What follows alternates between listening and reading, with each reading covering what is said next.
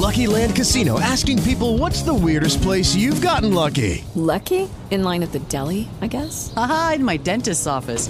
More than once, actually. Do I have to say? Yes, you do. In the car before my kids' PTA meeting. Really? Yes. Excuse me, what's the weirdest place you've gotten lucky? I never win and tell. Well, there you have it. You can get lucky anywhere playing at LuckyLandSlots.com. Play for free right now. Are you feeling lucky? No purchase necessary. Void where prohibited by law. 18 plus. Terms and conditions apply. See website for details.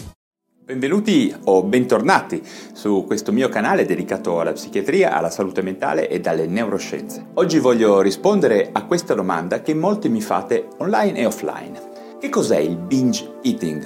O meglio, che cos'è il disturbo da alimentazione incontrollata? Stiamo parlando ovviamente di un fenomeno psicopatologico piuttosto diffuso e molto rappresentato su riviste, giornali e sul web e proprio per questa sua diffusione vorrei che le persone capissero bene le caratteristiche di questo disturbo. Quindi se seguirete bene questa mia spiegazione imparerete tutto l'essenziale sul binge eating disorder e se arriverete sino alla fine di questo video vi spiegherò anche alcune cose molto importanti e molto controverse su questa società e su come alcune sue caratteristiche cambiano in effetti in maniera drammatica il nostro rapporto con il cibo, ok? Ma prima di iniziare iscrivetevi subito a questo canale YouTube o anche alla pagina Facebook, ad Instagram o al podcast Lo Psiconauta, a seconda di dove preferite ascoltarmi. Questo per poter accedere subito a questi contenuti sulla psichiatria e le neuroscienze che sono liberi, gratuiti, affidabili, formativi e come dico sempre sicuramente diversi da qualsiasi altra cosa che troverete sul web. Quindi iscrivetevi e attivate subito la campanella, ok?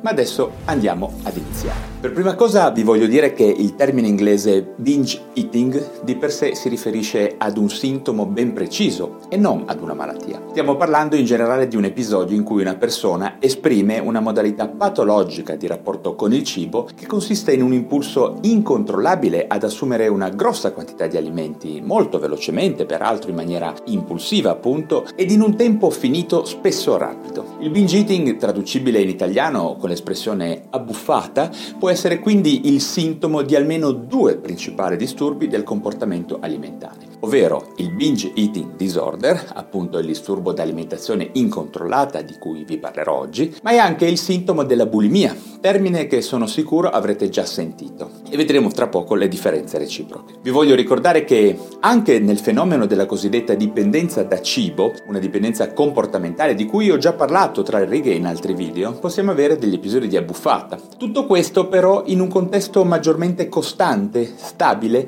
di assunzione di cibo ad alto contenuto calorico, con connotati quindi meno impulsivi, meno esplosivi, ma più integrati nello stile di vita della persona e spesso dipendente da fenomeni come il bliss point, andate a vedere in un altro mio video che cos'è se non lo sapete, e la grossa diffusione e disponibilità di cibo spazzatura che genera in molte persone una vera e propria dipendenza, al pari di quella da alcol, da sostanze, da gioco, d'azzardo, insomma, cose di questo genere, ok? Per approfondire vi indico poi qui in sovraimpressione anche il mio video Il mercato della dopamina, se vorrete appunto approfondire questo tema che è molto interessante. Ma torniamo adesso al disturbo d'alimentazione incontrollata, ovvero il binge eating disorder vero e proprio. Allora, vediamo che le persone affette da questo disturbo presentano sicuramente episodi di abbuffate incontrollate, ma non è assolutamente detto che eccedano con il cibo in maniera costante, continuativa, anzi, per fornirvi uno scenario vi invito ad immaginare una persona che, spinto da una sorta di brame incontrollabile, spesso preceduta da ansia, da irrequietezza o irritabilità marcata e con una spiacevole sensazione di perdita di controllo imminente, bene dicevo, immaginate questa persona in questo stato emotivo che mangia tutto quello che riesce a introdurre dentro di sé con una voracità e velocità estrema, magari svuotando tutto quello che c'è nel frigo, sino a raggiungere la sensazione di essere dolorosamente ripieno.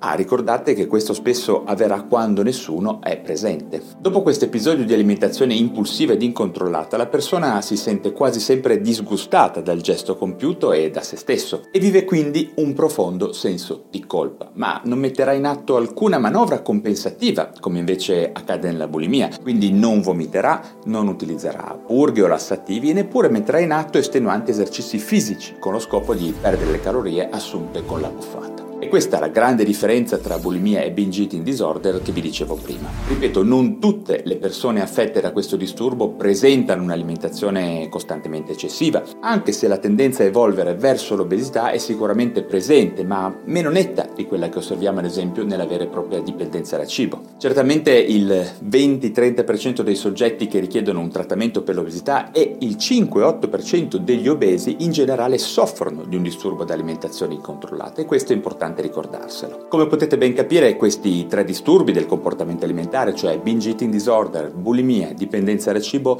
sono tre fenomeni che facilmente sfumano e si confondono gli uni negli altri e alle volte non è facile distinguerli nettamente uno dagli altri. Inoltre bisogna ricordare anche che i disturbi del comportamento alimentare rappresentano effettivamente uno spettro dinamico di patologia, per cui sul piano longitudinale e temporale ci possono essere delle trasformazioni, delle sovrapposizioni e delle evoluzioni, ad esempio nella diade anoressia-bulimia, oppure bulimia-disturbo d'alimentazione incontrollata, o ancora nel continuum che c'è tra disturbo d'alimentazione incontrollata e dipendenza da cibo. Certamente la banale valutazione dell'indice di massa corporea non fa sempre fede, quindi sia la magrezza che il sovrappeso richiedono senz'altro indagini approfondite, una scrupolosa raccolta della storia clinica del paziente un'attenta analisi di segni e sintomi psichiatrici aggiuntivi e accessori per poter ipotizzare una diagnosi più possibilmente precisa. E questo lavoro per essere fatto al meglio richiede un'equipe addestrata e con esperienze in questo genere di disturbi, mi raccomando. Una piccola ma importante considerazione finale riguarda la strisciante e neppure tanto occulta influenza che lo stile di vita, tipico di questa nostra società occidentale contemporanea, ha su questo genere di disturbi. Il bombardamento visivo di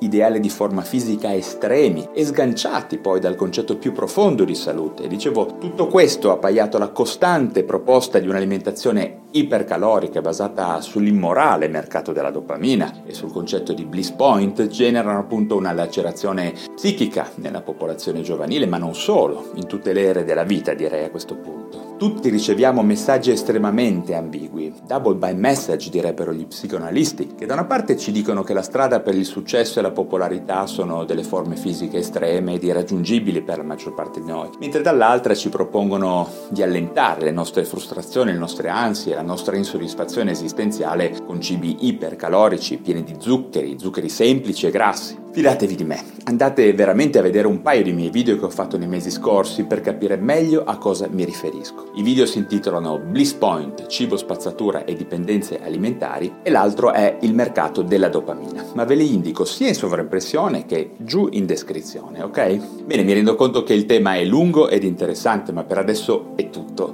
anche se spero davvero di leggere domande, commenti o vostre riflessioni su questo tema di oggi giù in descrizione. Prima di salutarvi, come sempre vi ricordo che se vi piacciono questi argomenti riguardanti la salute mentale e le neuroscienze, sarete davvero gentili a darmi un like e iscrivervi subito a questo mio canale YouTube o al mio podcast Lo Psiconauta, a seconda del canale digitale da dove mi state ascoltando. Questi miei video inoltre potete trovarli anche su Facebook e su Instagram, quindi andate anche lì a dare un'occhiata e se volete iscrivetevi. Non dimenticatevi infine anche di visitare il mio blog valerirosso.com dove troverete tantissimi articoli di approfondimento sulla moderna psichiatria e le neuroscienze. Grazie davvero come sempre della vostra attenzione e ci vediamo al prossimo video.